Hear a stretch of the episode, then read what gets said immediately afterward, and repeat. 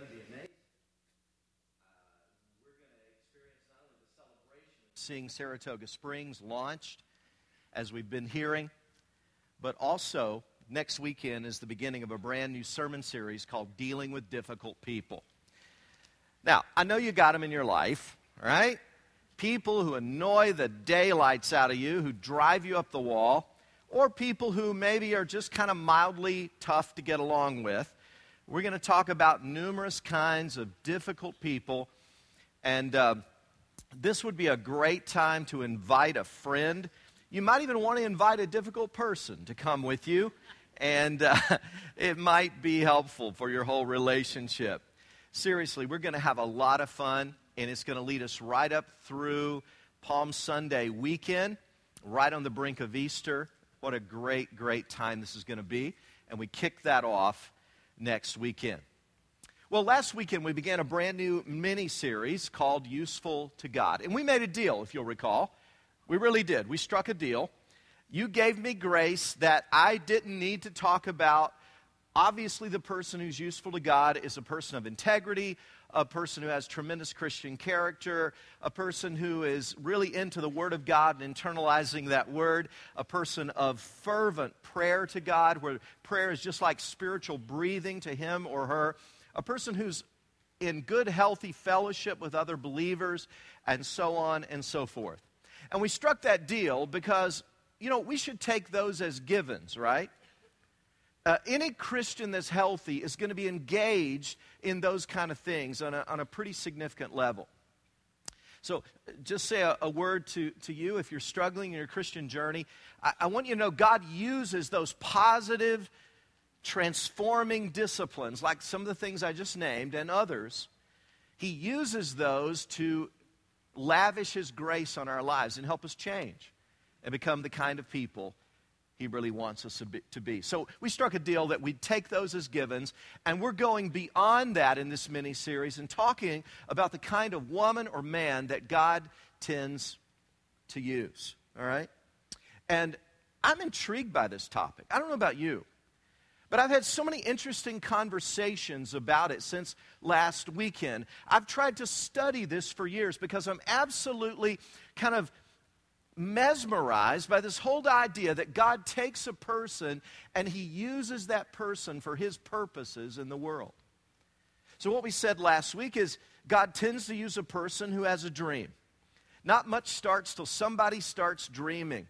Somebody has to have a goal, a vision, a preferred future that God has planted in your heart. And we said that any dream is noble as long as it's from the heart of God.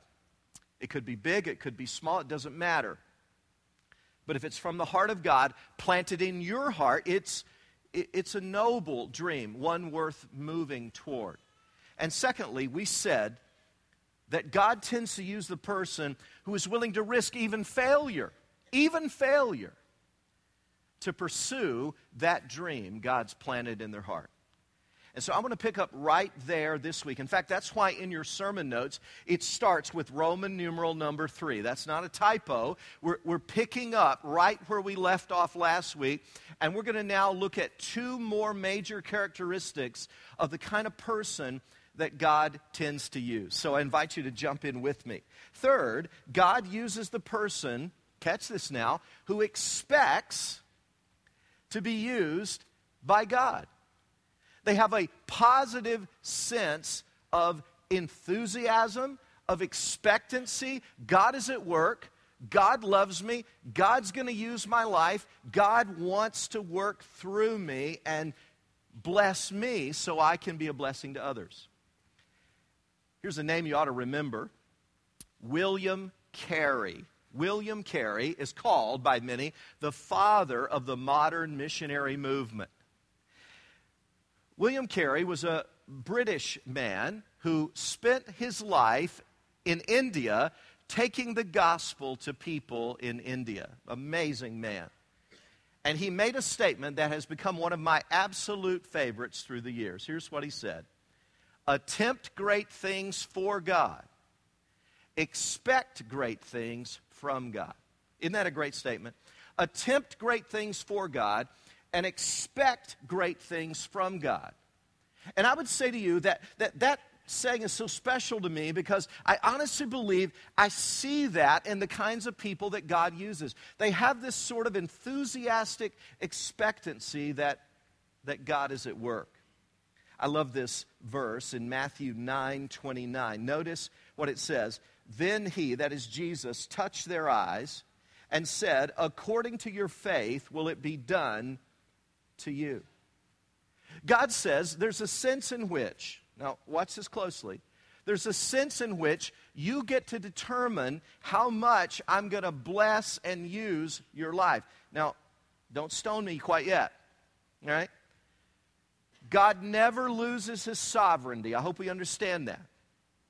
That's the problem with some theologies today, where God becomes our lackey in the sky and we can command God around to do anything we want God to do, no matter what it is. That, that's not what I'm talking about. But God has said that faith is a major factor in how much I use you. How much do you believe? How much do you expect? How much do you trust that I'm going to use you? I'm still going to weave and work my sovereign plan, but I invite you because we have a personal relationship, right? God says, I invite you to be a part of that. And I'm not looking to particularly bless the person who's just sitting there like a bump on a log, has no trust, no faith, no sense of expectancy.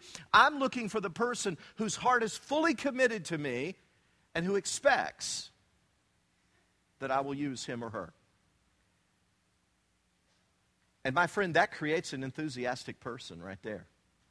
Because you walk around every day thinking, God is at work in me. God is looking to use me. God is looking to bless me so I can be a blessing. Now, in the early days of grace, let me get real autobiographical here for just a moment. As I shared last week, this is uh, kind of an unusual series where I'm just being very autobiographical, very, a lot of personal stuff, way more than usual. I hope that's okay with you. Uh, but I just, cut me anywhere you want. I bleed this stuff that I'm talking about now. So in the early days of grace, I shared this with the congregation there was about 70 people. And I made some of the most crazy, audacious statements you've ever heard. I said, by God's grace, I believe a day will come when through this congregation, through your efforts and your faith and your trust and your obedience, I believe God is going to save thousands of people in the capital district through you. And it continues to grow the congregation. You see, our job is to build people we're just going to keep building people and pouring into people. And as we build people, people will build the church and the kingdom of God will expand. One day there'll be thousands of people worshiping in this church, and thousands will have come to Christ because of this body of believers. Now, how do you think that sounded to those 70 people gathered in a little storefront? Is that crazy or what?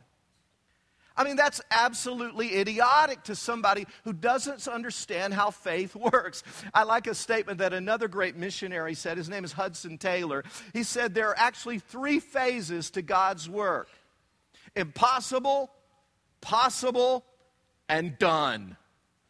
Impossible, possible, and done. God's looking for people who expect that He's at work, who believe that God didn't die that he's still on the throne, that he's still moving, that he's still working. I believe that. I hope you do. I live that every day. I get up every day with a sense of expectancy. God, use my life today to make a positive difference in this world. Now, that didn't start when this church started. God had been working in my life, even as a teenager, and building that expectancy in me. Let, can I just go back, way back, way back to Leoma, Tennessee for just a moment on the cotton farm? Here we go.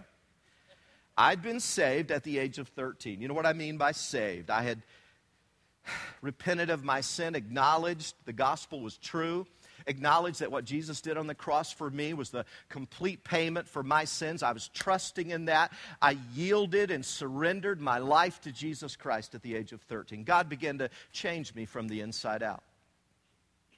And one of the practices that I developed early on in this little farmhouse where I grew up is every evening I would kneel beside my bed every night, never missed a night, knelt beside my bed, confessed all my sins, and there was a lot of them, all right? I was growing, I was learning, I still had so much changing to do. You know, a couple of days ago I became perfect, but back then I really had a lot of changing to do, okay? And so I'd confess my sins to God and I would kneel beside my bed. I'm a teenager. 13, 14, 15, 16, it continued all throughout those years. And here's a prayer that I prayed over and over again God, as I read the Bible, I, I started memorizing Scripture and reading the Scripture all the way through, read, read it every day. God, I, I see that you want to use my life. I don't understand that, but God, would you please use my life? In fact, God, would you, I prayed this over and over again, would you please blow my mind? That was my phrase. Would you please blow my mind with how you use my life? I have no pedigree. I have no network. I have nothing going for me.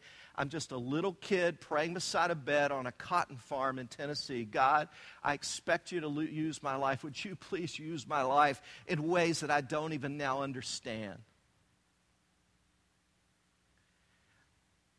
Well, I heard that you ought to go to college. Nobody in my family had ever gone, gone to college.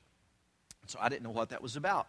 In fact, when I got to college, just to give you an idea of how green I really was, I kept hearing this word semester.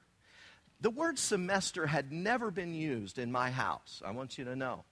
I don't know what word we used in high school, but I, it must have been quarters or so. I didn't know what the word semester was. I kept hearing this word semester, and I had to ask somebody, what does that mean?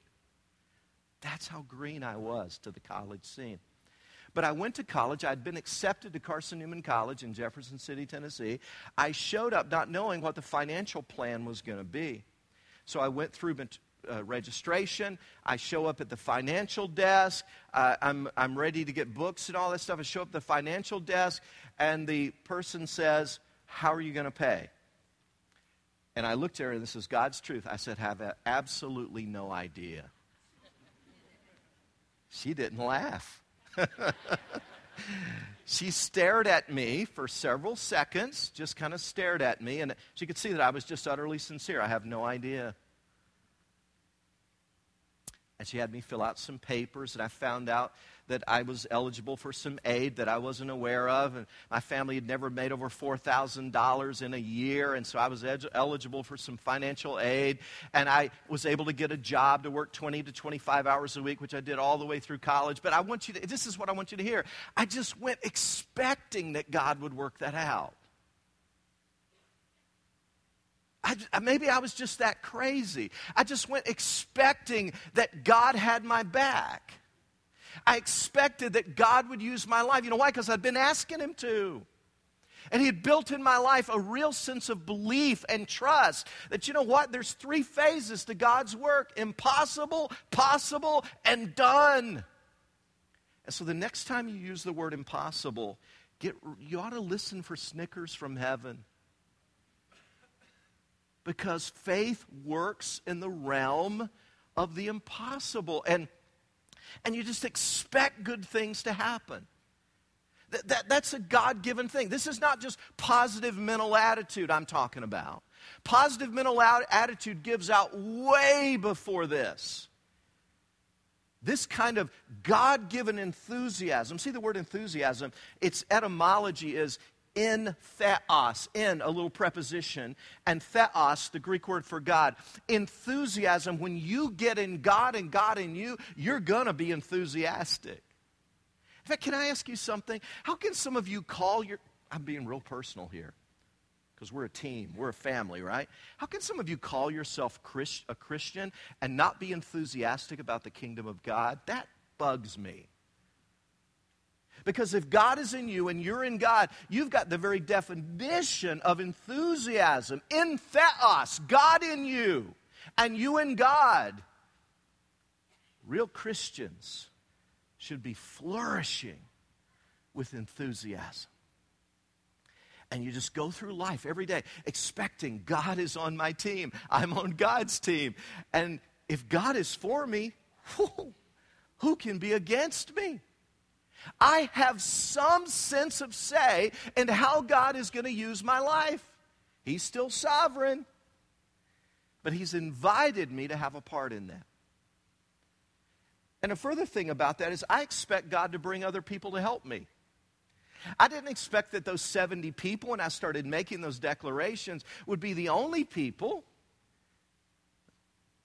Expected there would be a whole lot more folks that would come along and say, you know what, I believe God too. And I've just had the eh, attitude from the time I was a teenager I want my life to be an embarrassment to the devil. I want my life to just frustrate the daylights out of the devil. I want the devil to look at me and go, I hate that guy. He's just foolish enough to believe God. Bunch of you are too. You're just foolish enough to believe God, that God will actually use your life. I, have been encouraged so many times when I've been a little down when that enthusiasm was being tested, I've gone back to this statement. I don't know who wrote it or I'd give them credit, but I heard it years ago and I took it and said, I like that. So let me read it to you. Great people are ready to help me at the right time in the right way. People I don't even know yet. I promise I will never give up, give up because I don't have the help, but I will trust God to provide. Commit everything you do to the Lord. Trust Him to help you do it, and He will, says Psalm 37 5. God has the resources to help you that you have not even considered. There are multiplied thousands of people with all kinds of talents, skills, concerns, and contacts that God can bring into your life in order to fulfill His plan. So open your eyes and see the faces of people around you. Open your ears to hear what they're saying. Today, tomorrow, next week, you will meet someone who is just the person you need, and that right person will come along to fill the right place at just the right time, and you will marvel knowing that God arranged it so beautifully. I've prayed that. I've believed that for years now and still do. When we moved from our, from our three Cerone uh, to our three Cerone commercial drive building years ago, we were one campus, not multiple campuses. We'd gone from our first storefront, marched across Wolf Road to the three Cerone commercial drive building. At that time, the church was several hundred people. God was fulfilling that. I prayed that so many times. God, would you bring those people? And God was doing it. And one of the people that God had uh, brought to the church, in fact, at the very beginning, was a man named Stu Colby. Some of you know Stu, a wonderful man. Stu and Carol have been friends of Debbie and me for many years. And Stu was a, a vice president of Key Bank. When I visited him once in his office down in a upper floor of a downtown building. It was one of the biggest, nicest offices I've ever seen in my life. He had been at Key Bank for many, many years, was an experienced and fantastic leader. And as I was praying for an executive pastor, God put Stu on my heart. But I was afraid to ask him, really. I, I, I thought it, it would just be silly, you know? Stu's got such a great job. He's making so much money. I mean, what am I going to do? Ask him to come to work for the church for peanuts? I mean, come on. This guy's uh, a great leader. He's got all kinds of ability. And so we marched across that day. It was September the 15th, 1996. And I had this churning in my heart. You need to ask Stu to help. And so I walked up to Stu that morning. It was a morning of celebration.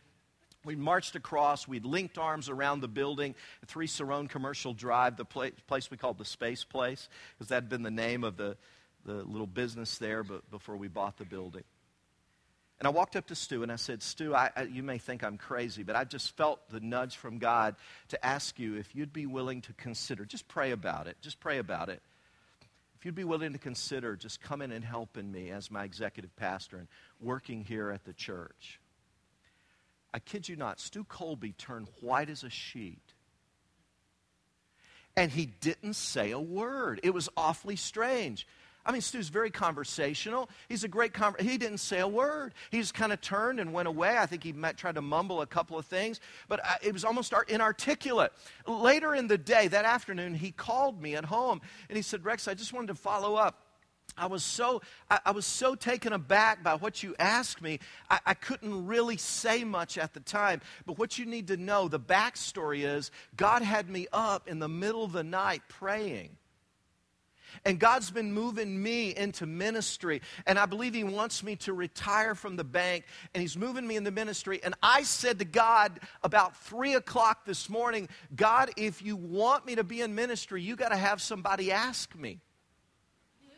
And a matter of hours later, you walked up to me and said, Hey, Stu. God has done that over and over and over again in the history of this church. God uses the people who expect to be used by God. But very quickly, let's look at one other characteristic of the kind of women and men that God tends to use. He uses the person who has a dream, He uses the person who's willing to risk even failure to pursue that dream. He uses the person who expects to be used by God. And one other thing, God uses the person who never gives up.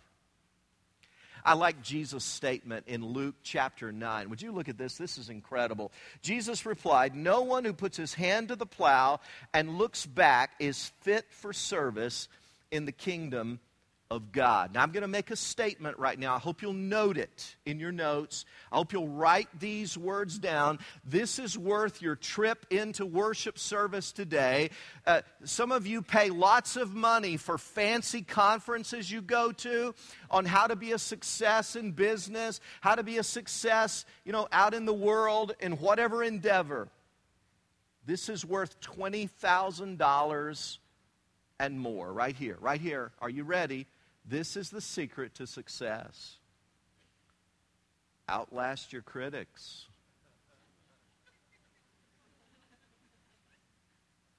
You know what I've observed? I've observed that God tends to use the person who just doesn't know how to quit. You see, great people are not always highly gifted people, they're just people who don't know how to quit.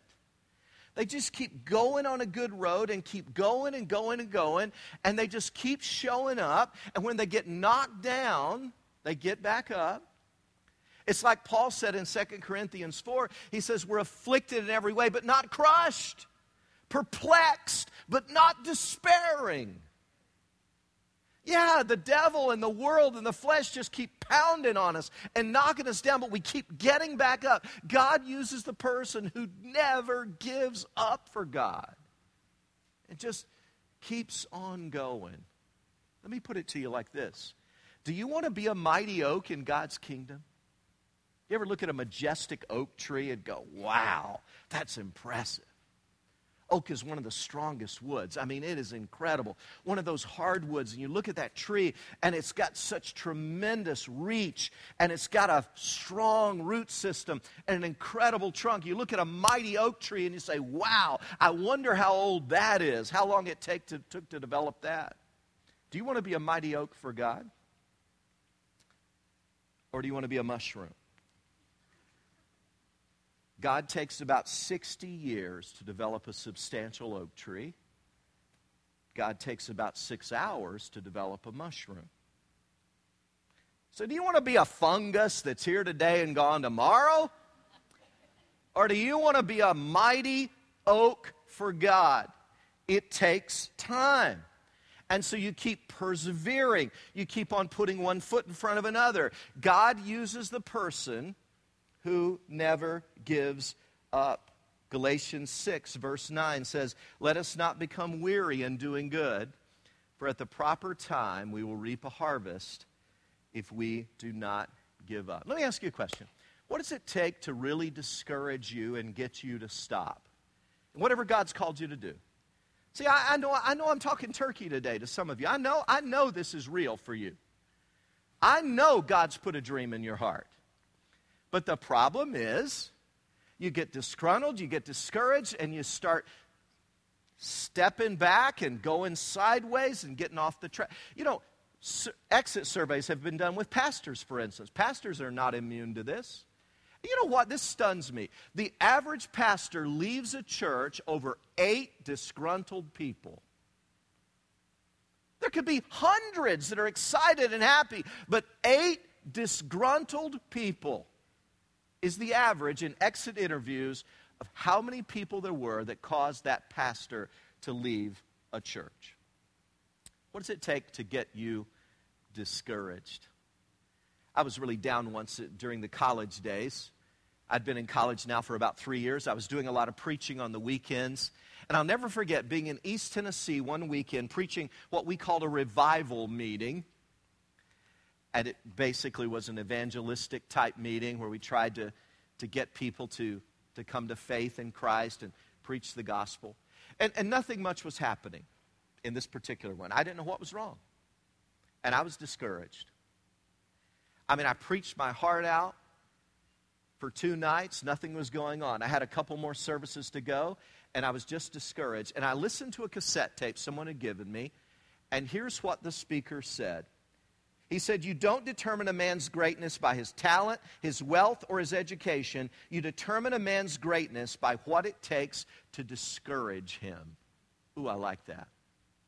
You determine a person's greatness by what it takes to discourage him or her. So, what does it take to get you off of God's plan for you and cause you to want to kind of throw your hands up and quit? Whatever that is, says a whole lot about the kind of fiber, the kind of character God has built into you.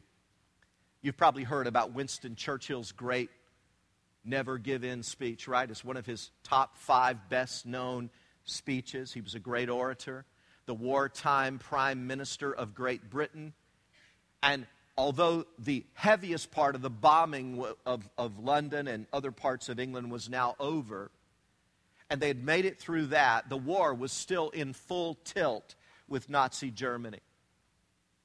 And the Nazis were still still doing their devastating work all across Europe and, and Great Britain. And Winston Churchill was invited to visit Harrow Men's School, the very school that he had gone to as a young man. And the students had been prepped for this visit. They had plenty of paper and pencils ready because they expected a major wartime address from the Prime Minister, Winston Churchill but it was one of his shortest speeches ever. It lasted just about four minutes. Just about four minutes. And the central message of that four minute speech was this these words Never give in. Never give in. Never, never, never. Never doubt in the dark, brothers and sisters, what God has shown you in the light. You say, Well, I've stumbled and I've fallen, Pastor. Brother, get back up. Sister, don't stay down there. Don't stay down there. Get back up. Get back up and let God use your life. Expect Him to use your life. One of my favorite verses in the Bible is Proverbs 24 16. Though a righteous man falls seven times, he rises again. Now, as we move toward our close today, I want to I want to pose a question that I'm quite sure some of you are wondering, wondering about. And in your mind, you're saying, well, Pastor, hey, I, I, appreciate all this talk about God using you and expecting it and cooperating with God's grace and, and never giving up. Uh, awesome, awesome. But look, I'd like to have some big dreams for my life, but, but how can you balance big dreams and humility? Some of you are wondering. And some of you are wondering, well, how can I have big dreams and not have an equally big ego? How can I not get the big head disease? You're talking about God using our life. How can I balance those? Well, first of all, I commend you for asking that question. Honestly, if you're wondering that, you're really thinking the right thing because I want to tell you the two most important ingredients in God really making a positive difference in you are integrity and humility.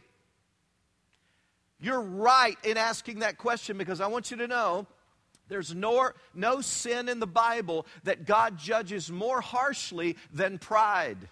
Not a single one. A couple of times, God gave guys worms because of that, struck them with worms. God kicked Satan out of heaven because of pride. It's a big time issue. So let me mention to you three things that I think God will use in your life. If you choose to take this little mini series seriously and say, Yeah, I'm, I'm in. I'm in for that. I want God to use my life. Let me tell you three things God will use to humble you. It's the section where it says, Do humility. How do humility and big dreams go together? Number one, you will be criticized unjustly. Count on it. What I'm saying to you is that if you step up and say, God, use my life, if you step out and take any risk for Jesus, if you attempt anything for the kingdom of God, I want to tell you right now, you are going to be criticized unjustly. Just, just count on it. Now, I'm not going to say much about this because it's one of the things I'm going to talk about next weekend as we talk about difficult people, right? Okay? So get excited, get ready for that. But let me just say this to you people accuse you of everything in the world of being an empire builder, of being on an ego trip, of having ulterior motives. You'll get accused of all kinds of things. And that's why you've got to learn to live for an audience of one. And every day, check your heart. You will be criticized. Number two, you will make stupid mistakes so don't be surprised. Hear me, brothers and sisters. Some of you, God has such a plan for your life, it's incredible. God wants to use you to make a difference, but you're going to make some stupid mistakes. You may be anointed, but you're still human. And you're going to you're going to foul up, you're going to make some bad calls. You're not going to have the best wisdom all the time. So, don't be surprised by that. The truth is, we're all a bundle of strengths and weaknesses. And humility is not denying your strengths, it's just being honest about your weaknesses. Humility is not denying your strengths and say, oh, no, I'm not persuasive. Oh, I don't know much about the Bible. Oh, you know, I don't know how to think strategically. If you can, humility is just being honest about your weaknesses. Yeah, I'm a louse at this. Fill in the blank. I really need help there. And third, you will have problems that are solvable only through prayer. Pray like crazy. If you knew the times that the burdens of this church and what God is doing here have driven me to my knees, you'd be amazed how often that happens. Where I just say, God, I, I can't do this. This is so far beyond me. God, I need your strength. I need your help. I'm in way over my head here. But I'm still expecting that you're going to use me. Grow me, Lord. I need to grow as a leader. This church can't go forward unless I grow as a leader. You're going to have problems that are solvable only through prayer. So, let me ask you this question Do you think it's easier for God to get you to big, dream bigger or to humble you? Which is harder? Which is harder for God to do? Is it harder for God to humble you or to get you to dream bigger? I don't know what your answer would be to that, but I'll tell you for me, God has no trouble humbling me. He's got a thousand and one different ways he can humble me. And by the way, one of them should not be your spouse to humble you. Okay?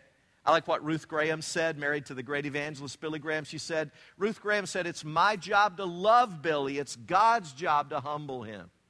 God can humble me so easily. Just when I think I've got it under control, woo, he pulls the rug out from under me. Go, yeah, God, thanks for the reminder. It's all of you, isn't it? But I think for most of us, God has a bigger challenge getting us to dream a little bit and to believe God a little bit more. So, folks, as we close, I just want to say this from my heart God really does want to use you. God, I, I, I believe if you could see behind the curtain and see what God really wants to do with you, I, I think you would be so, I think you'd have goosebumps. You'd smile a smile that would light up this room. You'd be so excited if you could see behind the curtain what God wants to do. I, I'm convinced of that. But let me tell you something. A lot of that depends on how much you're willing to expect and trust and believe God. I'll grant you. There are a lot of sovereignty factors that you cannot control. You cannot control where you were, where you were born, what your family of origin was going to be. You could not control your ethnicity or how you were brought up by whoever raised you. We have no control over that. You have no control over how tall you're going to be. You have no control over your basic physical makeup. All of that was the hand you were dealt, right? But there's one thing you have control over, and that, that's how much you're going to choose to believe God. In my opinion, in my opinion, the reason Grace Fellowship is abundantly blessed is because it's just got a whole bunch of people like you who are just willing to believe God a little bit more than usual.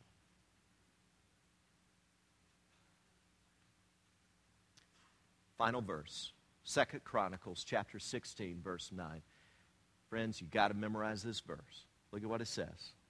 For the eyes of the Lord range throughout the earth to strengthen those whose hearts are fully committed to Him.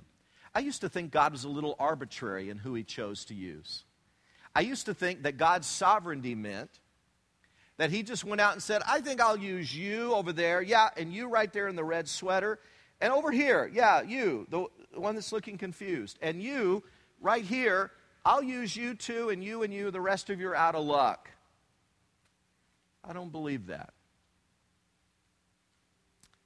I believe God uses the person who's got a God given dream, who's willing to risk even failure, the person who expects to be used by God, and the person who just keeps on going and never give up, gives up. So here's the deal. Some of you are very discouraged right now. It's like the it's like the tide is out in your life. Do you know what I mean by that? I, I like to go to the ocean. My family and I all enjoy the ocean whenever we get to go. And, you know, there's one thing I know about the ocean as I've just watched the tides go in and out. When the tide is out, the beach, can we be honest, is pretty ugly. It can have a lot of litter on it, a lot of kind of unsightly wood and stuff. It can have some dead seaweed that actually kind of stinks. When the tide is out, it can be pretty ugly. And right now, in, for some of you in your life, it's like the tide is out. Things are kind of ugly in your life right now, circumstances. One of the reasons I love to go to the beach. it's just kind of a spiritual reminder to me whenever I'm a little bit discouraged and down. Tide goes out, but the tide always, always comes back in. And it's going to come back in on your life too. So I leave you with this poem that's always meant a lot to me. I ask you to not let go of God and not let go of the dream He's put in your heart.